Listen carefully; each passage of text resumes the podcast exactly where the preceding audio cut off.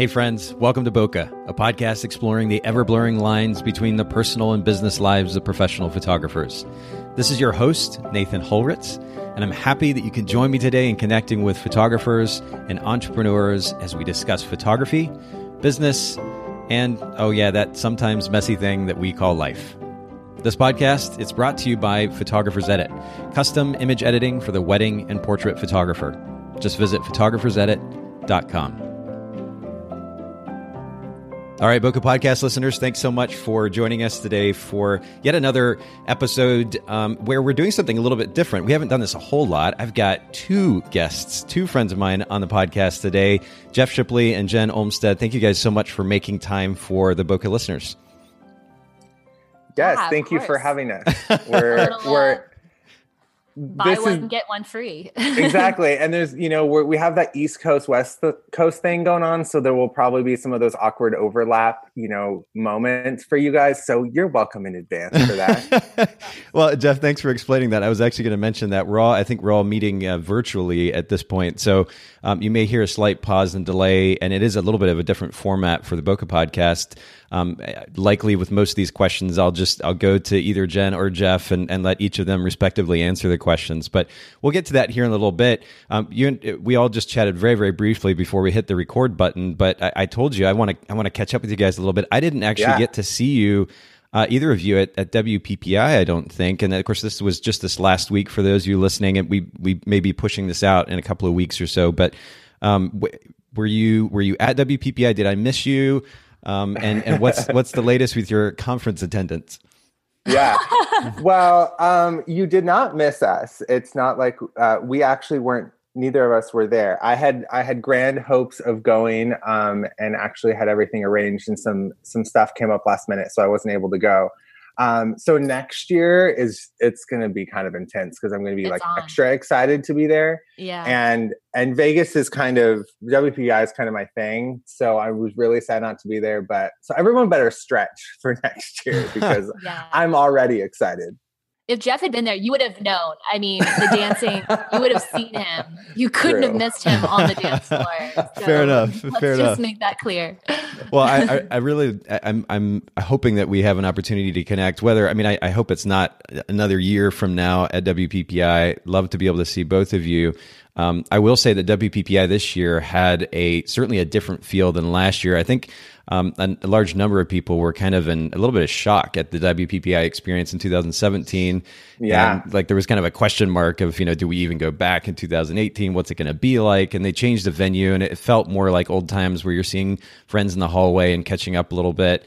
Uh, so that that was good. Um, I, am actually curious, and, and maybe this will kind of give some type of insight to our listeners. But um, as a company, you know, it, it, photographers, of course, will talk about whether or not to do a bridal show. What are your mm. what is your philosophy on whether or not to take your company Tonic Site Shop, which, by the way, of course, we'll link to in the in the uh, the show notes. It's just as it sounds, tonicsiteshop.com for those of you listening in. But what's your philosophy behind doing trade shows and whether or not you get involved in conferences and trade shows?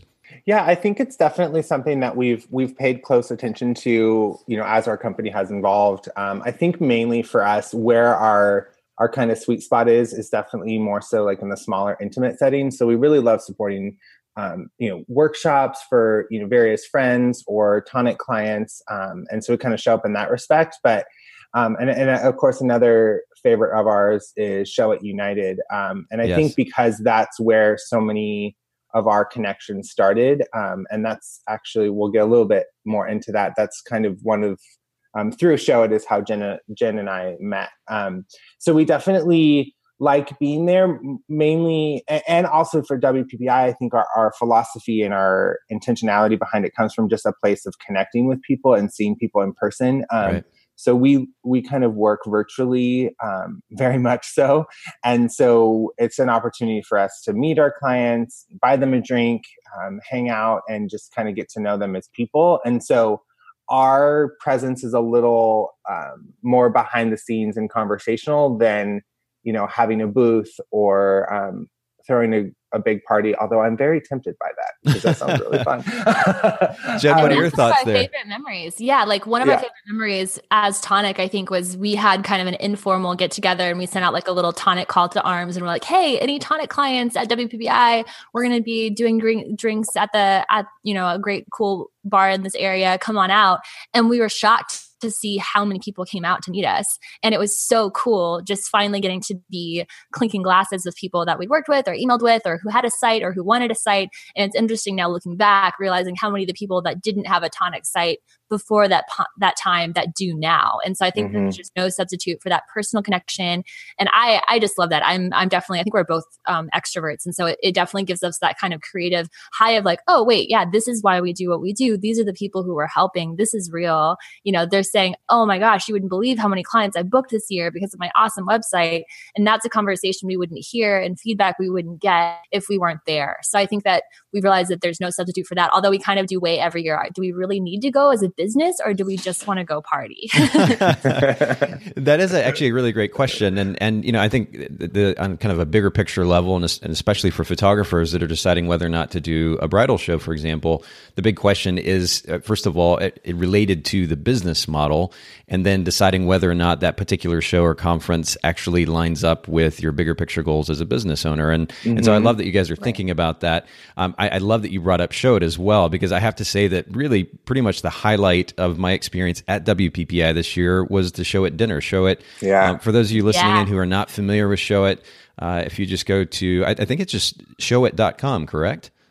Show.co. Dot yeah. co. Okay. Yeah. Um, uh huh. incredible, incredible, and I should know that. I mean, I've, I've in fact, I've, I've used their product and, and have known the guys there for years. But um, at showit.co, for those of you listening in, incredible website company, and and I'll let Jeff and Jen kind of shed a little bit more light on that brand here in a bit. But um, they they hosted a dinner, and it felt like a mini version of Showit United, which is the conference that they put on in the fall each year, and it just felt mm-hmm. like going and having dinner with family. And you know Oh, th- yeah. those kinds of conversations that are that, that actually feel like they go beyond the surface where people are actually interested in connecting with you it's just so refreshing and encouraging and you know it was like the best two hours of of, of wppi or certainly some of the best two hours of wppi this year and uh, it's it was really great to be a part of so for those of you listening in again if, if you don't have it maybe you didn't go to wppi you're trying to figure out what conference or workshop do i go to i can't recommend show united enough i think it's coming up this year november 4th and I'm certainly going to be there. And it's it's one of the most endearing conferences that you'll become a part of.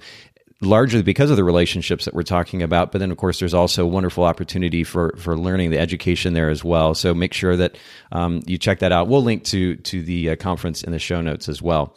Uh, but I, I, I'd like that we got started with a bit of small talk. I want to kind of get into some of my questions here. And, and really, the first one and the most common for our podcast is what we call the aha moment. I'd love for each of you, or maybe you have one that you share with the, the design company that you help run.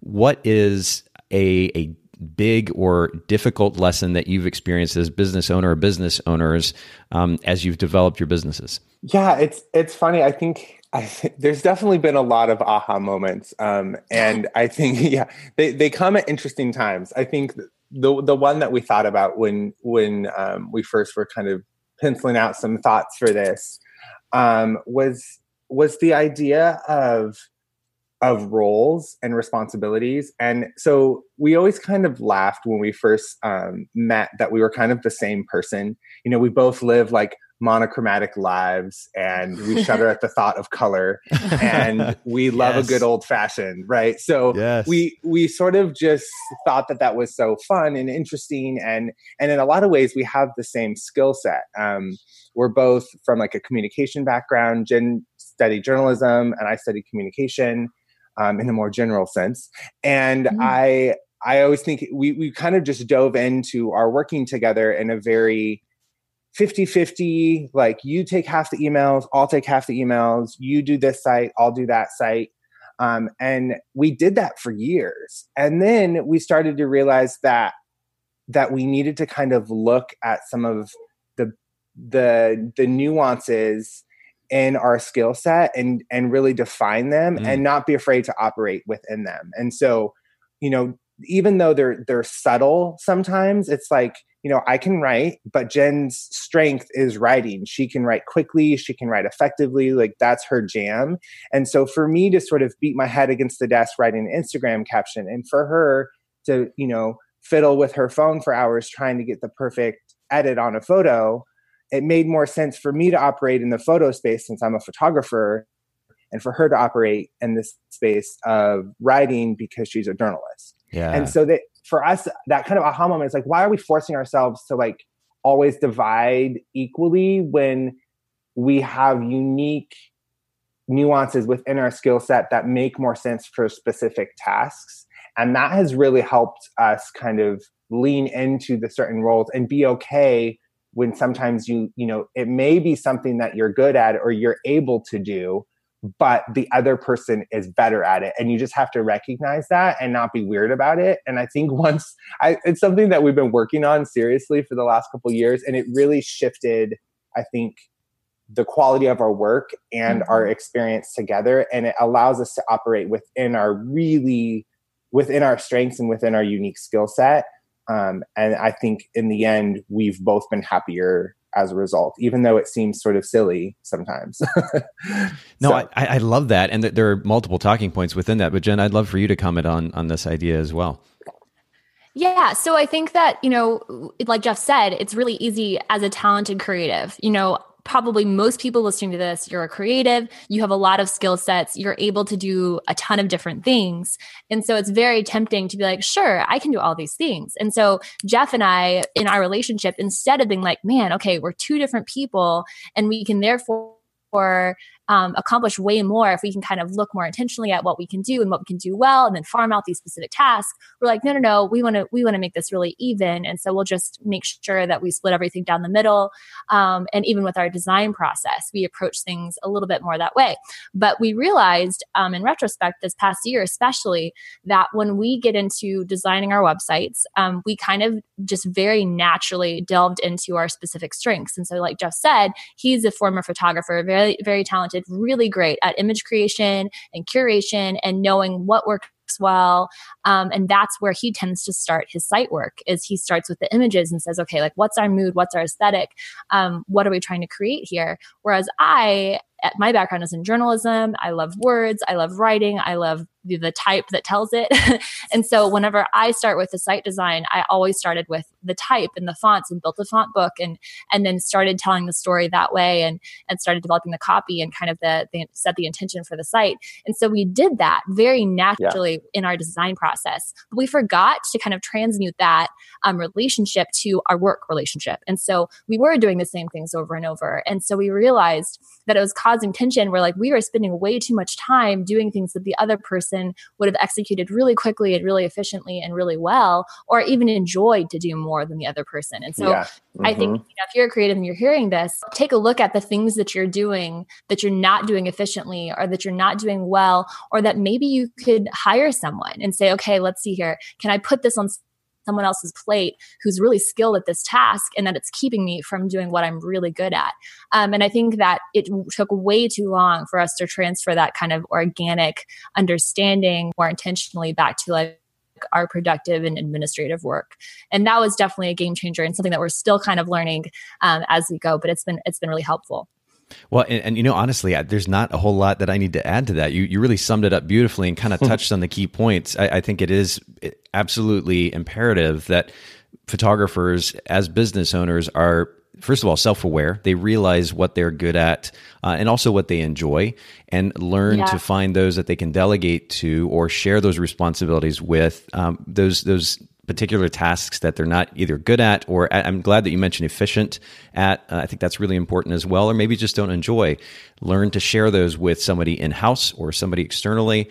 Uh, there are so many services out there that will help you run your business, and and it's time that we as business owners really capitalize on this. And I say we, I mean, really, this is ultimately a, a good reminder for myself as well. Even having a company that's been around for ten years and we've had you know however many employees now at this point, um, I still have to be reminded of the importance of delegation so that I can focus on what I'm most uh, what I'm best at and certainly what I enjoy most as well. And uh, so I love how I love this this reminder. I think it's really really important. I appreciate you both sharing about that. You did mention something, Jeff, uh, in the intro there about old fashions. Do you do you both make old fashions? Is it a favorite drink of each of you?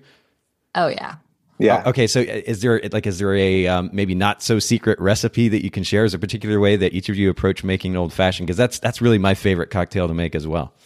Yeah. We have a really pretty recipe and we will link it up in the show notes and then they can just download it because we have it all laid out beautifully. And then you can save it to your phone or have it on your desktop and make an old fashioned tonic style anytime you want. Oh, that's brilliant. Okay. We'll definitely yeah. link to that. And um, I, the, the thing that I've experimented with and really enjoyed actually is instead of using a simple syrup or a cube of sugar, is using a dark maple syrup. Um, Ooh, and, I love that. We yeah, we call that the bourbon maple, and we've definitely made that several times. It's delicious with a little bit of apple cider. It's even better. Ooh, okay. I haven't tried the apple cider. It, usually, it's a dark maple syrup uh, or a maple syrup of some kind, and then and then some bitters.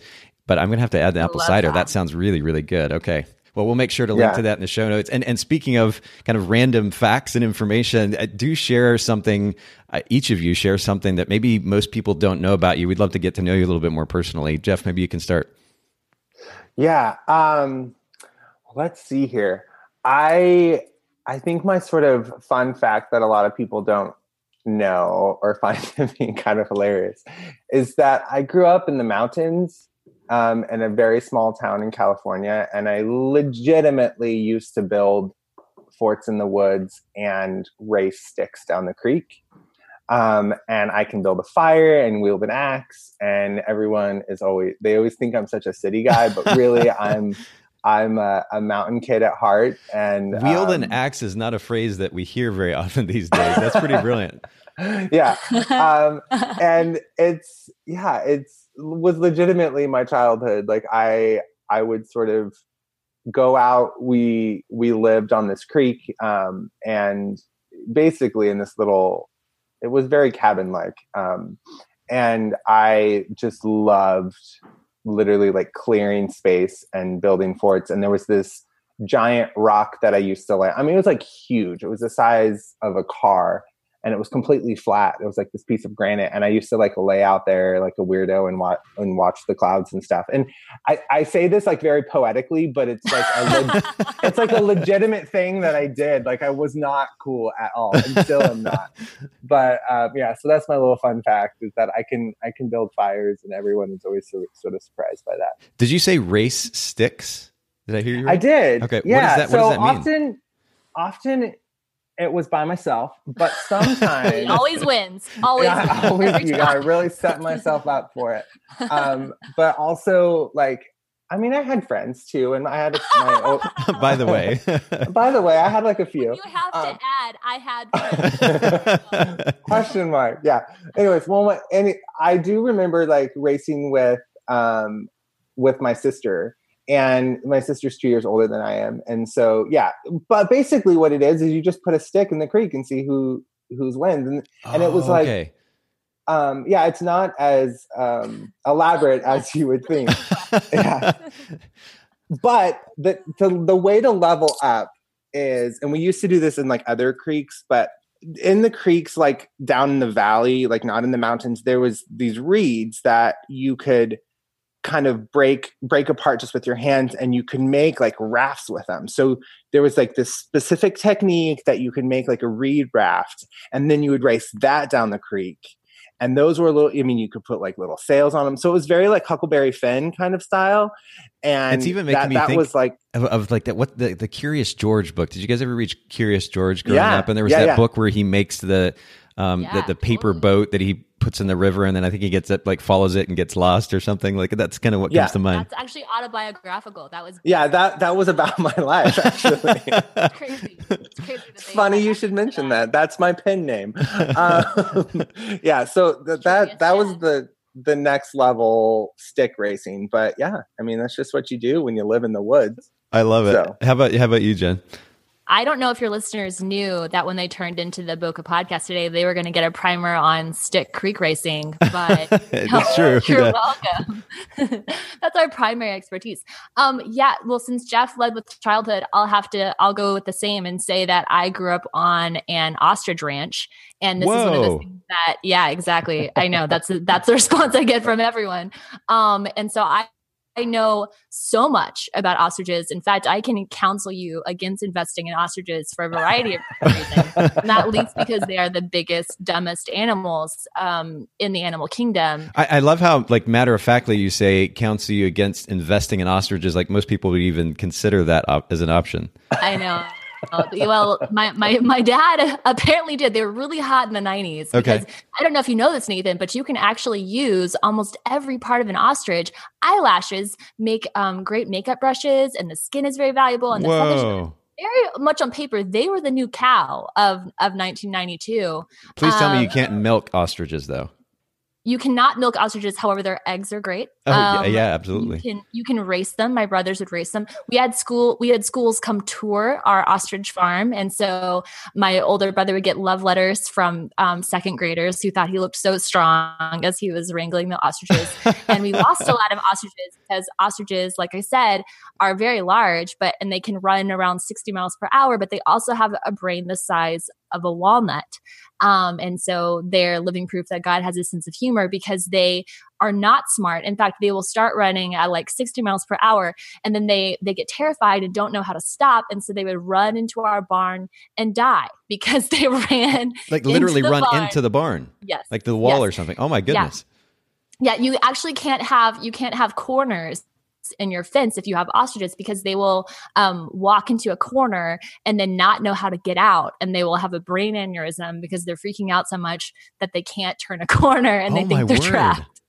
I mean, th- they're that dumb, like real.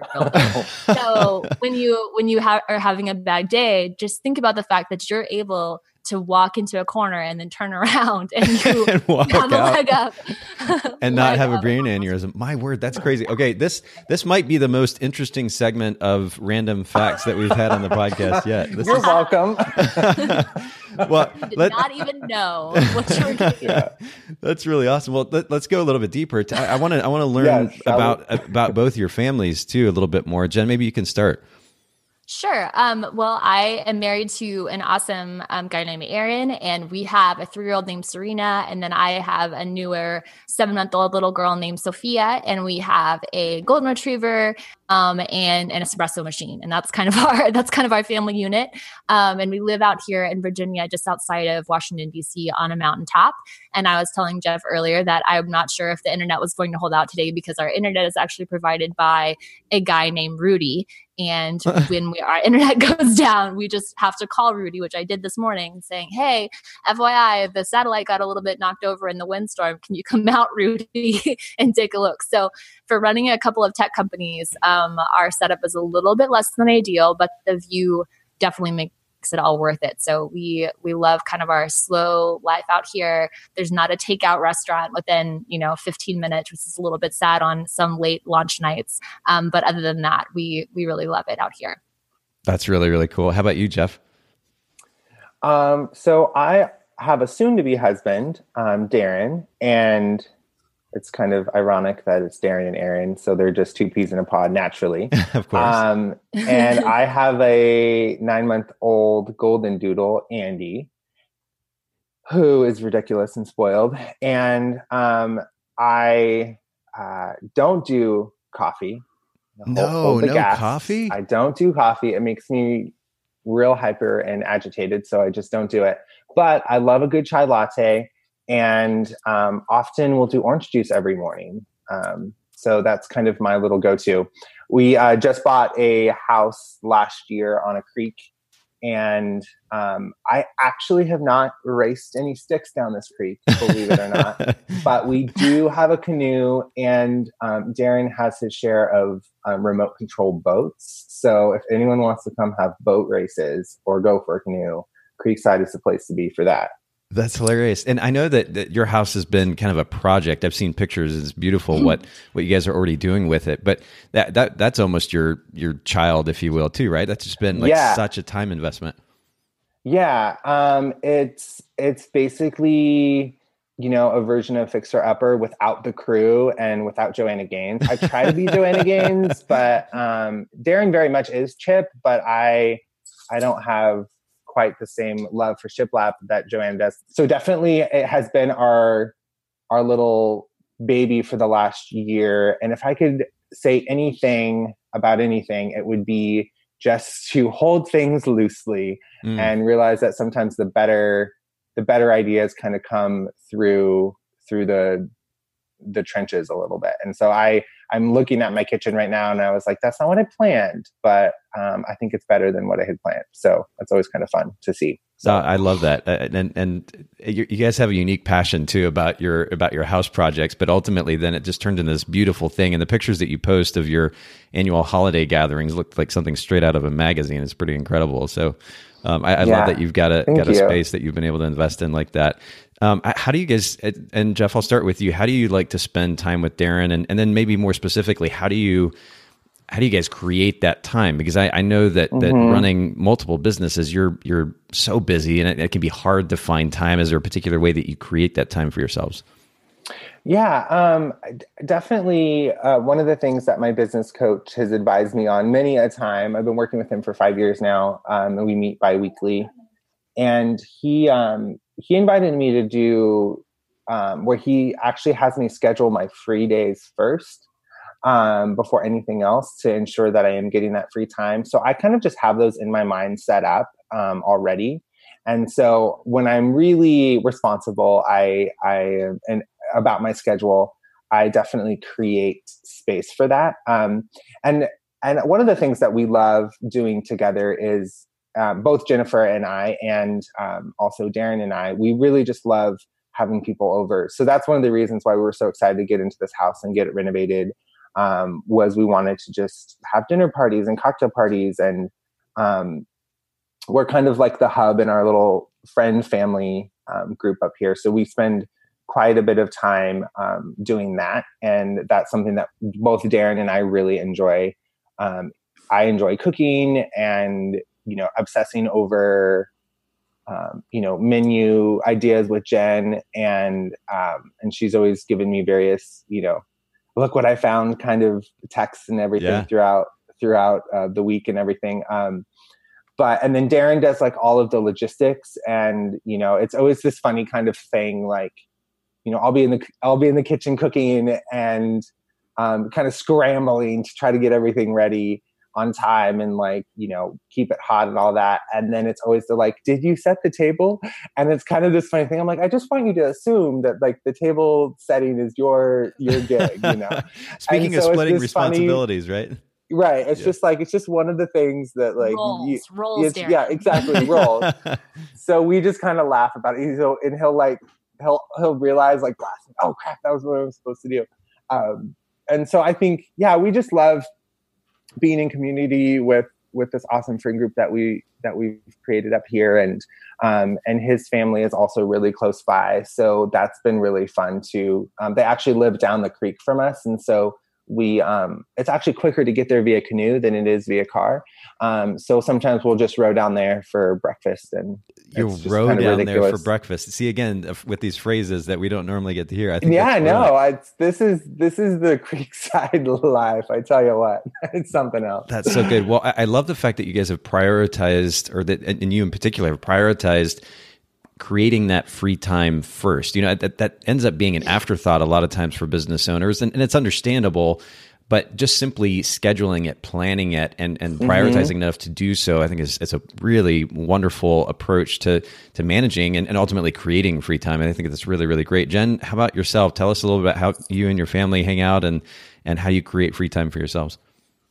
Yeah, I was actually just talking about this with my husband this weekend because I was telling him that I felt like I'd just kind of been in the, the trenches the last couple of weeks and it had been from one thing to the next to the next to the next. And I do have two kiddos and I felt like um, I think having the second kiddo, having Sophia had definitely been a game changer because I had gotten kind of used to the schedule and like how productive I was and how we kind of made things work. And I felt like I had time um, to be a great mom with Serena. And then I, I scheduled kind of my a, a tip I learned from a, a great creative mom, um, Shay Cochran. She talks about having scheduled work days and then scheduled basically mom days with her kids mm. instead of trying to do both at the same time, yeah. um, which ultimately is just frustrating. And you kind of end up like resenting your your toddler for needing help with something or like needing a glass of water because you're trying to send an email and in reality if you if you're able to kind of separate those two worlds a little bit you're able to enjoy both more um, and so that's something that i really have i've tried to do as much as possible just having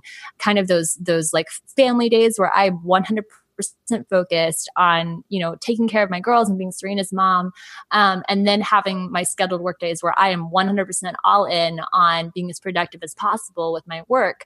Um, and that had been really effective and was something I really enjoyed because I felt like because I did have such a short time of productivity on those days, I knew that I had to just put forth my best effort and be so focused that it ended up being way more productive than if I was like trying to hang out with Serena and then trying to work for 20 minutes and then trying to, you know, get lunch ready and then trying to work for 20 minutes.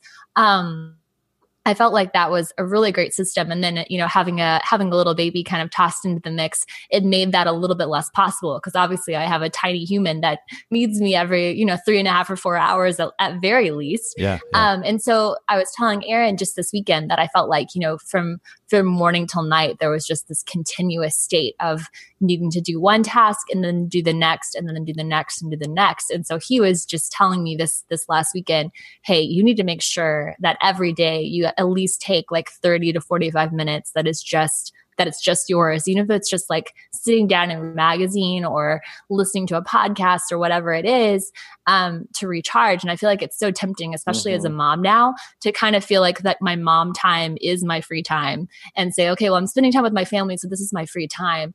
Um, and in reality, you know, even that that I love so much, that that still requires a lot of, out of me. So um, that's something I'm trying to be more intentional about even now. Is okay, how do I structure each day so that I, uh, and that I think honestly that means for me getting up even earlier. And it says, okay, if I need to get up at 5:30 um, or six, just so I can start my day with that refreshing time of like and st- having my quiet time without any demands.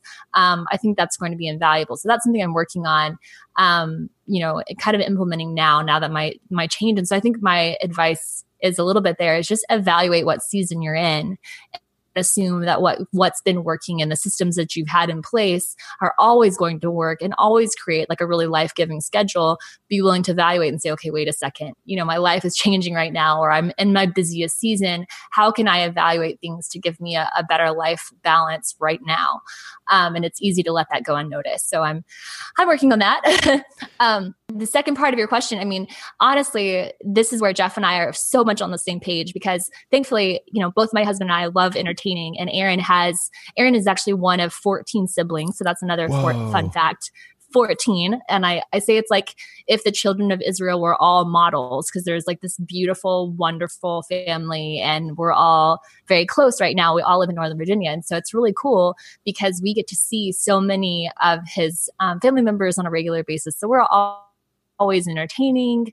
Um, and we love, this is my favorite thing to evangelize. So excuse me, but if you aren't having adult sleepovers, this is something to add to your life. And it's not like swinging. Mm-hmm. It's not like weird. Don't, don't judge me. Um, but what we love doing is like inviting another couple or inviting some friends over and we have kind of like a guest suite in the basement and instead of like having dinner and drinks and then everyone has to like inevitably gear up to go home yeah. having people over on a friday night or a saturday night being able to like wake up the next morning and casually make brunch together, it is mm-hmm. the absolute best thing ever. Yes. And you end up having so much more deep conversations because yes. you stayed up the night before, you finished dinner, and then after dinner, you're unwinding with a glass of wine. No one's in a hurry. And so that's when you actually get to like talk about deep things totally. and actually hear how people are doing. You get past the service, and then you have the next morning to like wake up and be doing life together. And, you know, my daughter Serena is like making people cappuccinos and her like little three year old excited way and they're petting our dog and we end up just having much more of a lifestyle of hospitality that way and then this like very you know okay we're going to be here for 90 minutes for dinner and this is going to be great. And then the show's over. Bye bye. So that's been one of our favorite, more intentional ways to get to spend time together. Oh, I, I really, really love that, and it, it's just like having one kind of big family, if you will. And I know that yeah. that you guys already know what that's like, especially with Aaron's the size of Aaron's family. But I, I, I think that's so beautiful, and it reminds me of an experience that I, I think I've probably spoken about here on the podcast before. But when I was in Italy um, a number of years ago where you know dinners are a two and three hour experience regularly and you're exactly. not rushed and there is time for that kind of conversation that you're talking about and it just feels so good it was an adjustment for me honestly at the time because i, I think i was yeah. I, I, just hadn't uh, maybe grown up as much if you will and i just had a kind of a limited perspective and i'd never been to italy before and and so the idea of, you know, we're used to here in the States a 20 minute dinner and then you're on to the next thing. The idea of sitting for two and three hours, first of all, especially if you're more introverted, getting used to the idea that you're going to have a conversation for two to three hours with somebody or a group of people around you is, is an adjustment. But um, but I love the fact that they take the time for that and even prioritize that. And it's beautiful. I, I also like that yeah. you pointed out uh, earlier, there was something that, that you referenced, which was the, the notion of multitasking, which is so, so common amongst photographers. You, you, hear it discussed all the time, photography business owners. And I understand why it happens because it does seem like we have so much to juggle. Uh, but at the end of the day, there is going to be a tendency for us to be able to get, if, if we're truly dedicated to and, and giving real focus to the task at hand, we're going to tend to get more done more efficiently and, and even potentially produce a better finished product um, if we don't multitask. Um, and and it can be really really helpful. I also love that your that your husband is so encouraging and and that and pushing you to to create that space for yourself to to really focus, even if on some occasions, especially with a younger child, that time is limited. But I think it's really important for us as business owners to to maybe uh, learn the importance or the significance of time blocking for the sake of not multitasking. Mm-hmm. Not only will it help kind of clear our mind and ease our mind, um, because what's not talked about is maybe people claim that, that they can multitask. What they don't discuss, uh, or there maybe just isn't the awareness of, is the reality, which is that that ultimately creates a certain amount of stress mentally. Totally. And and and yeah. so setting that aside and really truly, I mean, to borrow a very cliche but very real and, and important phrase, be present with whatever it is that you're doing is, is really important. And I'm, I'm glad that you made that that point. This this has been such a great conversation already. I'm sure we could just kind of continue on with the personal side of things for the extent of our conversation, but I'd love to to get to business here. And I know that you guys are going to have a lot to offer there too. So maybe Jen, you can just start with kind of the backstory of Tonic and how you and Jeff started the company. Yeah. So I think that, you know, most people, um, when they get into business together, there's usually some sort of like prior relationship, and you're like, hey, you know, you're really good at this, and I'm really good at this, and maybe we should consider doing this together. And um, Jeff and I do not have that story. um, in fact, we we always joke that this was getting into business together was one of like the best worst decisions we've ever made because in reality, Jeff and I were almost total strangers when we started Tonic together. Um, we had met very briefly only online. So we kind of have like the age old um, internet lonely hearts connection, basically, um, that wasn't romantic. Obviously, was just di- design soulmates meeting. Yeah. Um, but we'd met via Showit. They had a Facebook group for designers. And so we had kind of just briefly interface back and forth. Jeff had provided some awesome help, um, like that I hadn't even asked for. That was super sweet um, of him at the time for just him to hop in and like kind of pre-flight a site I was going to launch. And then we met at a designers retreat, and we just hit it off um, instantly. And we just very much kind of liked each other, liked our different styles. We shared so many interests in common. We still do, um, and we're just enjoying kind of sitting at the back of the class, um, exchanging little comments back and forth. And so we decided to just get together for drinks um, with actually with my husband aaron joined us at the time and we met on the roof of the la standard hotel. And um, we were just like hey we should just we should do something together you know we should just figure out a way to work together um, we both had a lot of demand in our businesses and we on a cocktail napkin started kind of brainstorming what could we do? You know, wait a second. Like there, at the time, there weren't very many template designs. Um, there's only like one major company doing template designs for Showit, and we're like, what if we created templates for like people who don't think they like templates? Um, what if we can give people like a custom website at a price they can afford? What if we can make an awesome website website accessible to so many more people than we can work with individually. And so we started kind of mapping out this idea and branching out. It's really interesting because I think the people around us, my mom was like, So do you know this person? Like, and I'm like, Yeah, you know, he's cool. Yeah. I met him online. He's, he's cool. he's cool. Um, yeah, he, he seems legit he could have bodies buried in his basement. I don't know. Um, so we, we, we, thank each other all the time for like not being axe murderers since we really easily could have been. Um, yeah.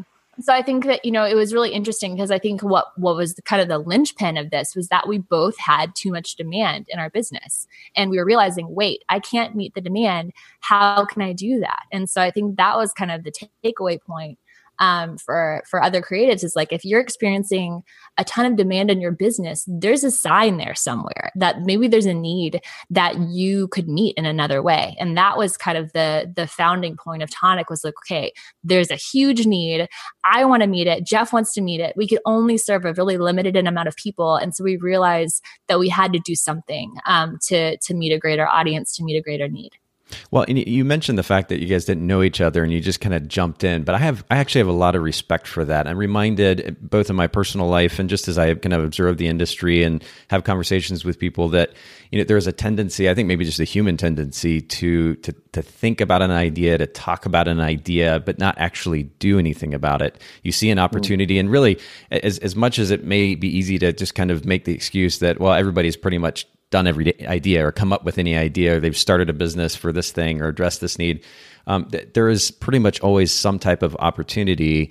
And the people that are willing to take a dive and go for it um, at, kudos to them first of all for for taking that risk and seeing the opportunity actually doing something about it versus just talking about it.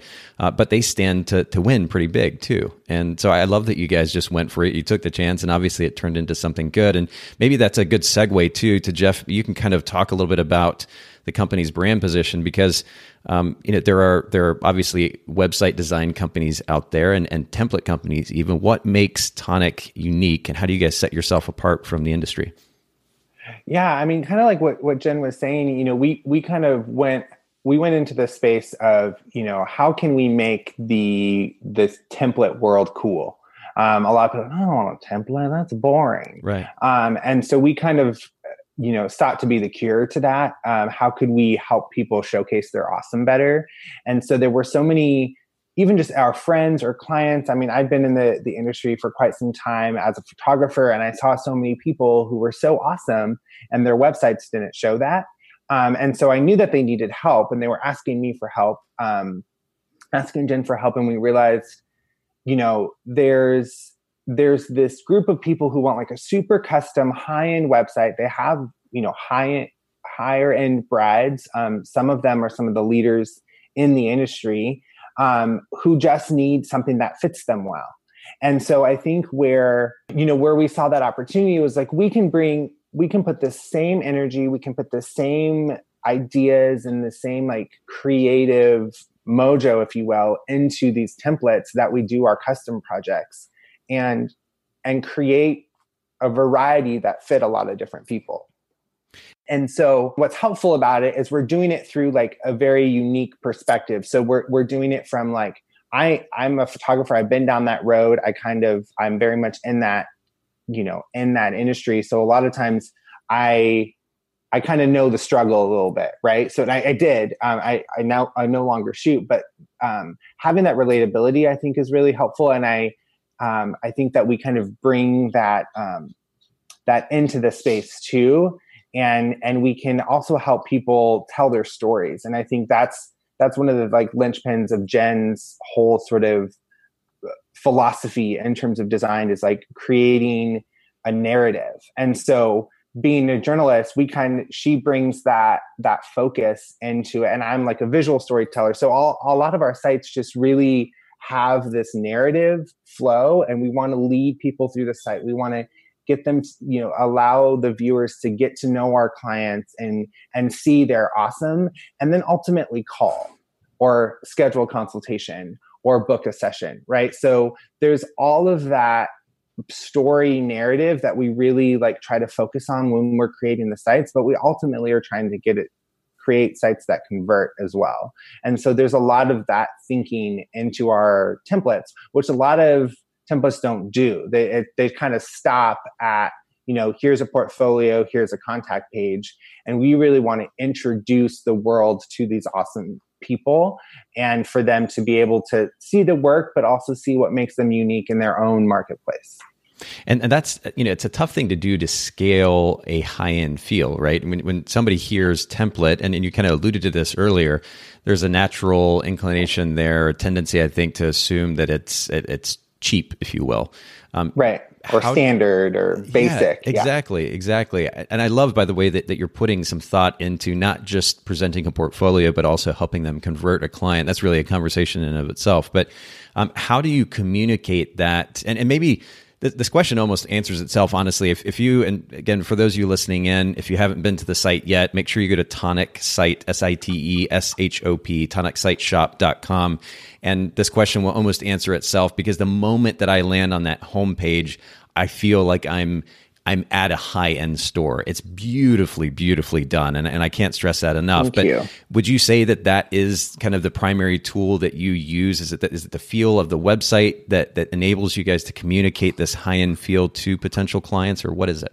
Yeah, I mean, I definitely think yeah, you know, uh, definitely our, I think our brand certainly feels that way. We always joke that like Tonic is way cooler than we are, as you can tell from the previous comments we've made. um, and so Tonic itself as a brand is kind of like a luxe speakeasy. Is kind of how we, you know, we want it to be kind of the cool place to be, right? Yeah.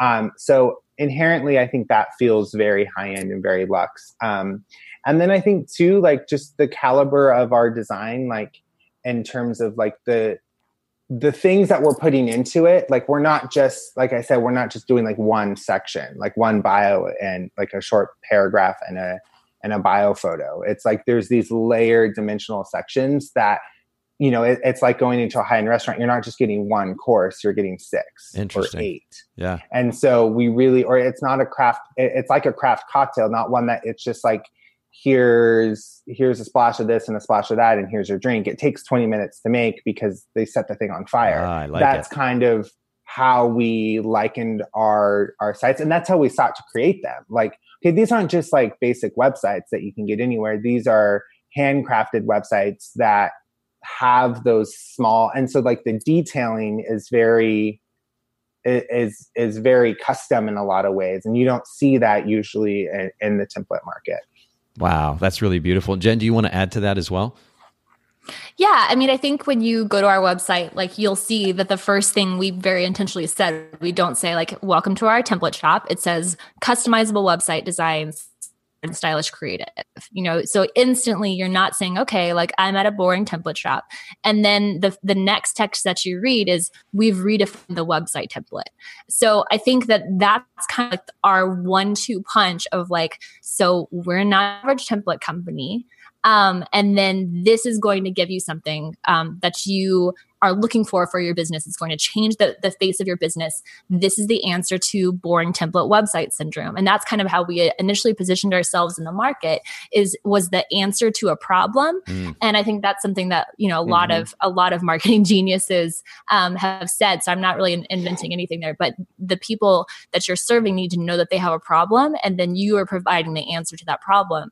Um, and and that is something that we've really set out to do very quickly in our in our in our copy. Um, um, and then as well as just elevating each each aspect of our design. So whether it's our website, um, our brand images, and then how we approach the design of our individual templates, we approach them like we're designing for a custom client. Mm-hmm. And so all of you know, we've worked with a bunch of really awesome influencers in the market and we put the same energy um, into each one of our designs as we do to the, each one of those custom clients so there's no like slap down well i guess this will work it's very much like okay we develop an identity um, for each of our of our cocktails because they're all inspired by cocktails. We develop an identity, and so we really know like, okay, what would our um, our Jack Rose design look like? What would an about page look like for Jack Rose? Would Jack Rose have this? No, Jack Rose wouldn't have had that. No, Jack Rose would have this section or it would be styled this way. And so I think because of that, people are able to approach our designs um, in a really in a really holistic way and say, okay, this one was made just for me. And so we one of the feedback pieces that we get a lot that we love is when people say, man, I couldn't believe you guys had a design that felt like it was made for me. And we're like, yeah, it was. Like we were thinking, we don't have a website for this specific kind of person let's create one because they need an they need an outlet to show their client base just how amazing they are and to be seen at their best. So i think that just our approach was probably um, a little bit different to anyone else in the market and then it, it didn't hurt that we kind of have a shtick. So we um, we're like i said we're all inspired all of our, our designs are inspired by cocktails. Uh, we have like a lot of bar imagery. Jeff and i both love a great cocktail. We love entertaining. And so that of um, idea of hospitality idea of like mixing something specific um, handcrafting a cocktail like a great bartender who knows what you like all of that imagery i think gives us a really unique brand position that creates a really memorable presence and that gives us something to play with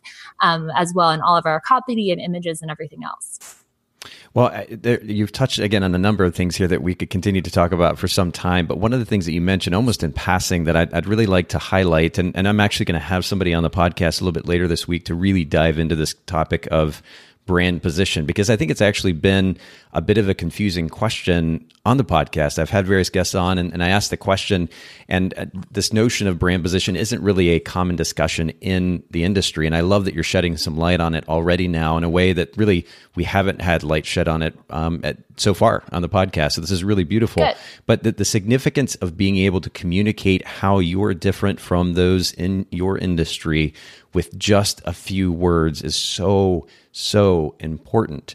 And we're not talking about, mm-hmm. you know, one of the common responses to what is your brand position here on the podcast is um, I like to focus on relationships. And, and on multiple levels, that really isn't a, a clear brand position. Number mm-hmm. one, very simply because so many people are already doing the same thing. Um, but if if you aren't actually offering a service that is that has a very clear clear mission that translates to very easy message you know not not the traditional kind of 30 second elevator pitch but something that can be summed up in just a few words and literally 5 seconds then not only are you missing out on an opportunity to set yourself apart but you're potentially missing out as well on the opportunity to be able to convert a client because we all know the potential client's attention span these days is relatively short. And if they land on your site and they don't immediately know what it is that you offer uniquely, um, then you potentially have lost that client. Yeah, to, to interrupt you really fast, I just have to mention like one of my favorite quotes, and that's kind of been a, a great baseline for us to operate from. Uh, Seth Godin says, In a crowded marketplace, fitting in is a failure. And in a busy marketplace, not standing out is the same as being invisible. And like, obviously, that's an extreme view, but I think he's so right because, especially in the creative community, there are so many awesome creative businesses and they can all begin to look and sound the same. And so if you aren't really taking a look at your market and saying, okay, wait a second, what makes me different and how can I articulate that really easily and clearly so that my average client, you know, looks over the 47 tabs they have open and it gets to mine and said, "Oh, here I am. This is what I've been looking for. If you're not doing that, then I think you're missing a chance to to stand in and, and stand out, and you might be rendering yourself invisible. I want to talk a little bit about website design. I would love your take uh, for the sake of our listeners, and then of course they're going to be able to to, to go to Tonic and, and learn more about the services that you offer. And, and I mean, I already want to go ahead and, and buy a template myself now after hearing just just this much of our conversation. But um, what does it mean for a a photographer to have a website created for them that is an accurate reflection of their brand, and what is the significance of that? Maybe Jeff, you can you can comment on that. Yeah. Um, the first, when you first said that, w- my first response was, it, it really changes how you feel about yourself and about your work. Hmm. And so that's one of the things that I think sometimes people skip over is that like so much of what you do as a creative is connected to your identity and it's oftentimes starts as an expression of creativity or it, it, it starts as an expression of yourself um, and so I think when you feel good about your website, um, you feel good about yourself and you feel like, hey, I can do this. And so there's so many times I I mean, I hear it in every consultation that I ever have is I don't feel like my rep- my website represents me well, or it doesn't showcase who I am, or it's missing something. Um, and so I think that what that does for you is it, it gives you a sense of empowerment and a sense of confidence to sell yourself well. Um, and then, of course, it communicates why people should, you know, if it's designed well and the content is well positioned, it communicates why people should hire you mm. or why they should care, yeah. you know, and that's ultimately you're trying to like, you know, especially with like a wedding photographer, you know, they're inviting um, you to be there on one of the most important days of their lives, right? And so they want to connect with you and know who you are. And so we really, even in our in our custom work and our um, you know, and especially in Tonic, we create spaces for you to connect with your ideal client um, in ways that are are more meaningful than just oh, like I like coffee, um, but in a way that is um, deeper and and shows value. And yeah. so I yeah. And I think like just to interrupt briefly, yeah. I, I, think that, you know, getting back to mm, Seth, Seth our, friend, our friend Seth, it's because, you know, people don't, he says, people don't buy goods and services, they buy relation, story, and magic you know and that's what a great website has to offer it offers people a relationship it offers people story it offers people that magic. That's that's what makes people buy things and do things and connect with people and work with you. And if your website is designed in a way that creates those three elements you're going to end up with clients. You know you're going to end right. up with with better clients. You're going to end up with that, the kind of client who's designed to work with you um, who you're going to be, be the best fit for. And i think that's what when people kind of assume that their website doesn't matter that much or it's really not a big piece of their brand which fortunately isn't a lot of the marketplace now because we're hyper aware of our websites for the most part. Um, I think that they're missing out on a client base that is exactly fit for them, and I think that that's that's kind of the the magic element that a website can provide if it's really designed well to represent your brand. Yeah, and it's it's very much that that idea of like we want to help you be seen for who you are and what you do best. And that's what a website should do. And so there's this opportunity for you to be showcased in a way that connects with those ideal people. And and what we want to happen is for people to think like oh my gosh like i have to have this person. There's nobody else. Yeah. and there's you know we get phone calls from clients being like i just booked another ideal client and they just booked on the spot because of my website.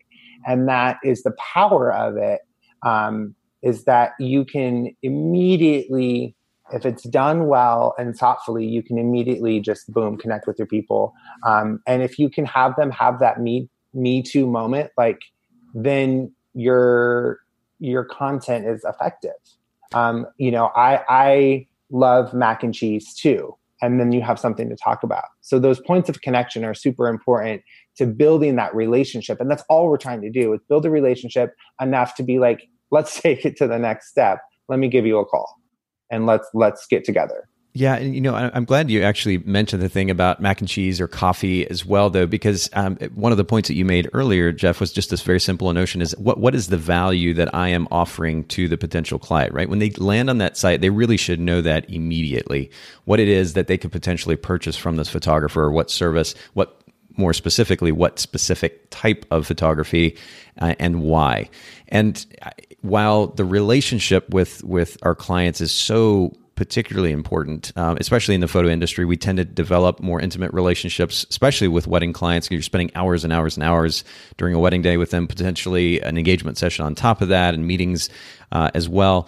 Um, but we have the opportunity to develop relationships. That's a really important point of the interaction with the client that that we are able to share ourselves personally and that they endear themselves to us because of that. But I don't think there's enough emphasis put on the very clear, not only just the, the brand position, but really what that brand position ultimately communicates, was it, which is the potential value that the photographer has to offer to the client. The, the relationship is important. It's going to be a, a massive part of their experience, but we have to make sure that the value is clearly communicated up front. And, and I'm glad that you emphasize that. It's such an important thing. And, and, and speaking of our ideal client, uh, Jen, you were alluding to that, and I want to come back to you because I know that you focus a lot of your time on copy How do you how do you effectively speak your ideal client's language through the creative content on the web, new website? What, what's what's that process look like?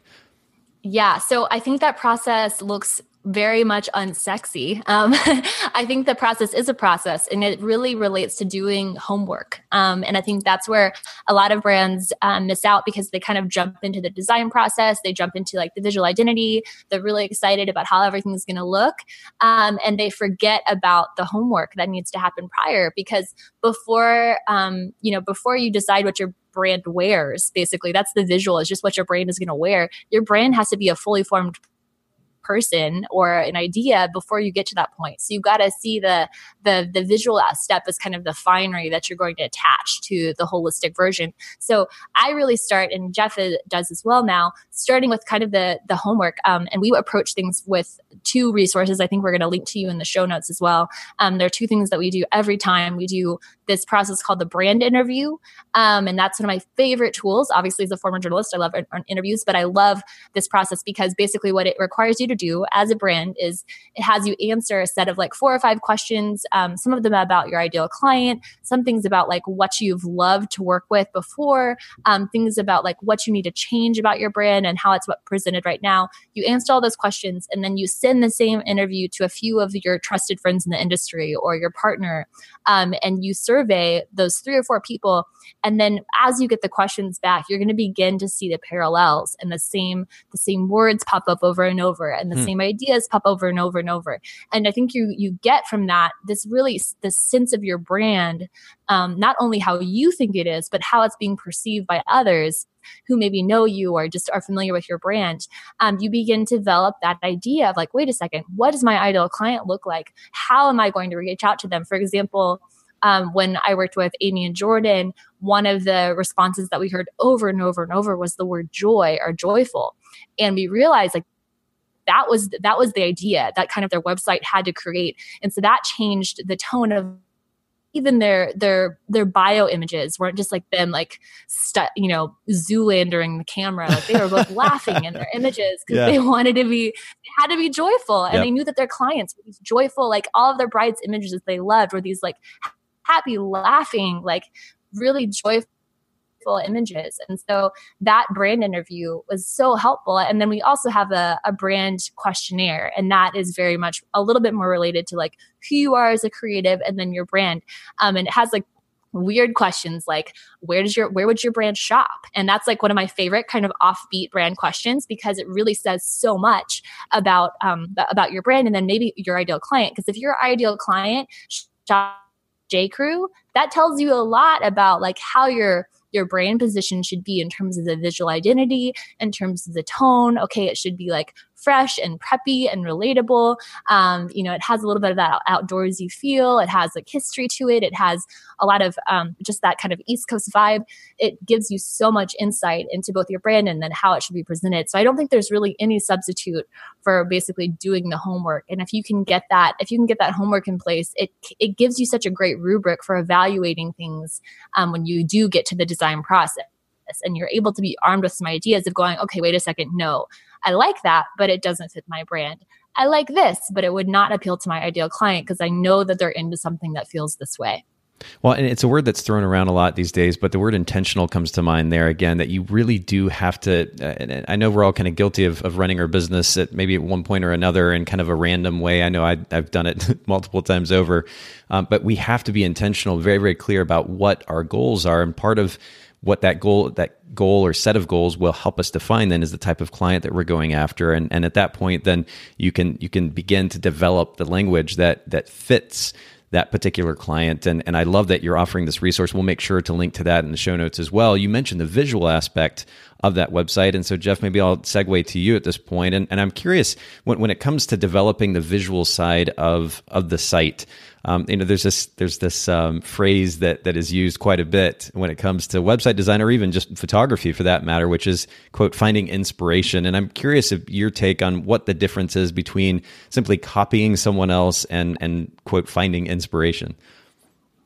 Yeah, um, I think it's definitely a, a, tricky thing to navigate. I think um, in any sort of creative space um, and how to take an idea and make it your own is is kind of the bane of every artist's existence, right? You know, how can you be inspired but also not just duplicate or replicate? Um, one of the things that Jen and I do um, with our tonic design and even with with our clients um, in some of the the bit of custom work that we do um, is we we really try to focus on looking outside of the industry um, and looking outside of like the digital space as well. Um, I think it's you'll sort of see a through line in a lot of our design in the tonics and the tonic shop is that it's all very editorial. It has like a very editorial vibe, and that's because we specifically seek out inspire like layout inspiration from editorial design.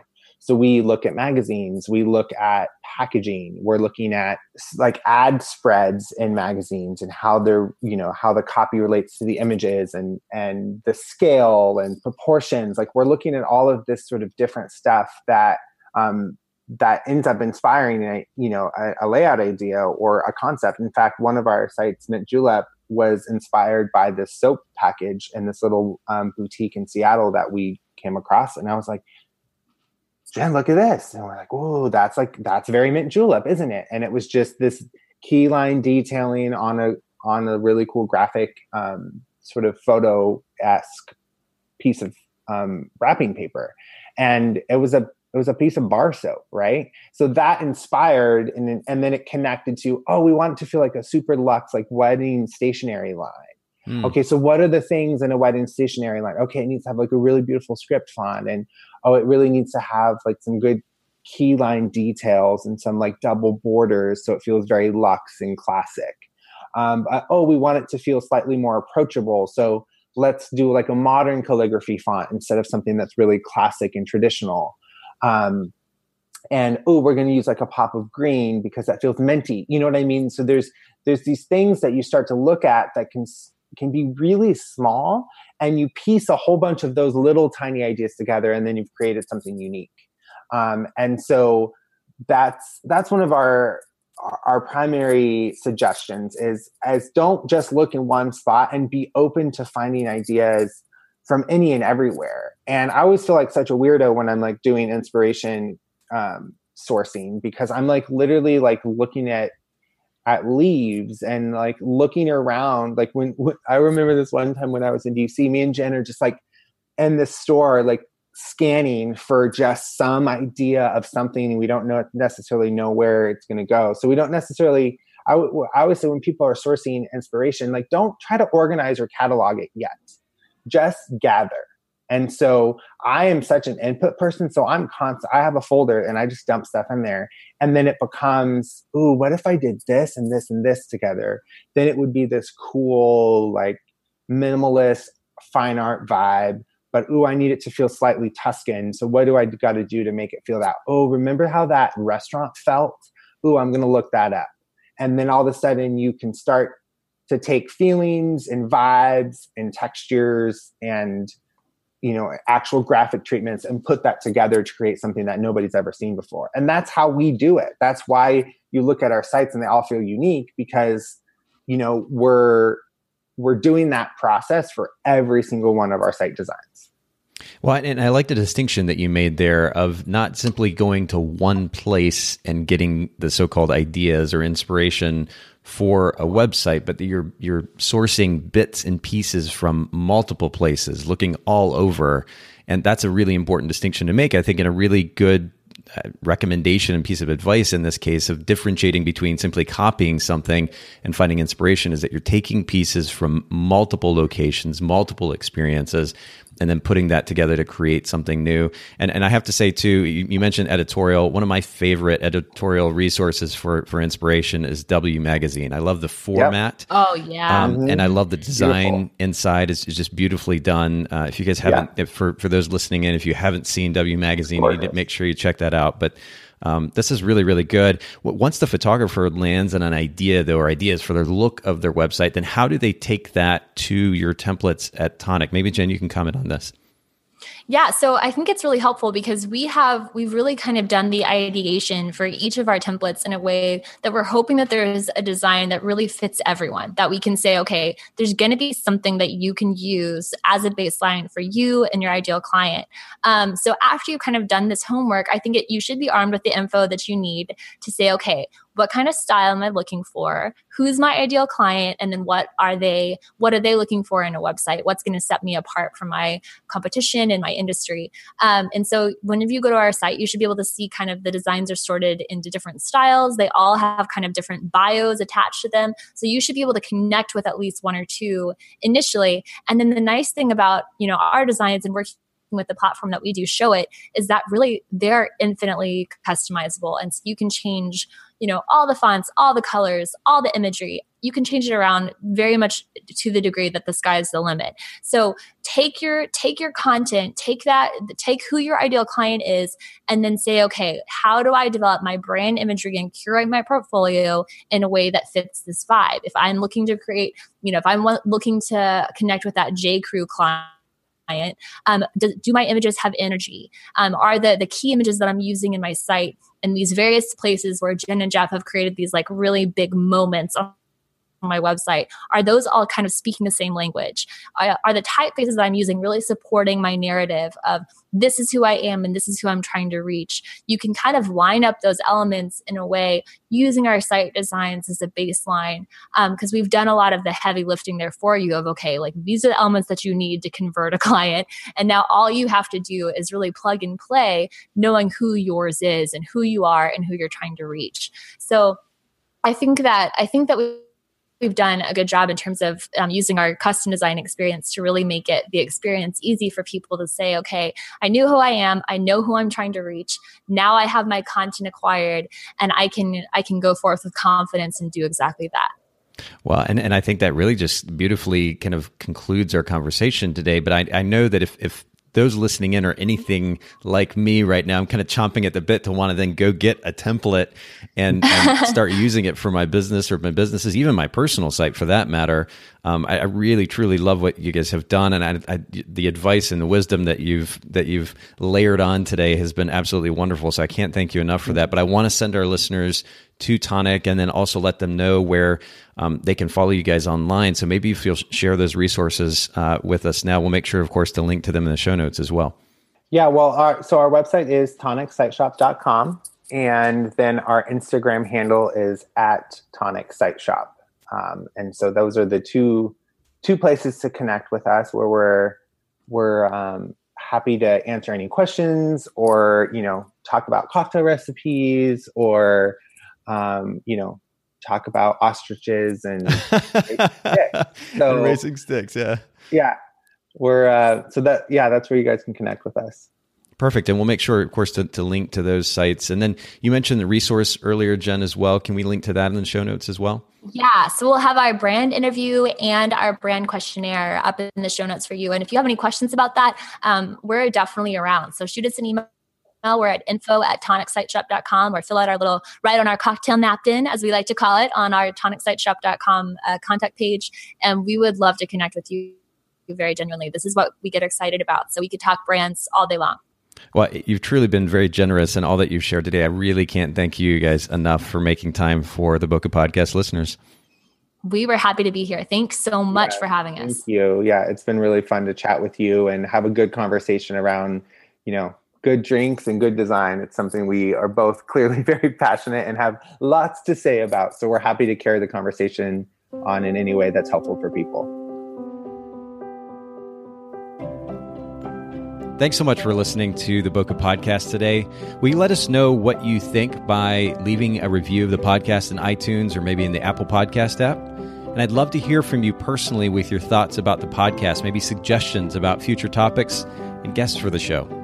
My direct email is nathan at photographersedit.com. The Bokeh Podcast is brought to you by Photographers Edit, custom image editing for the wedding and portrait photographer. Just visit photographersedit.com.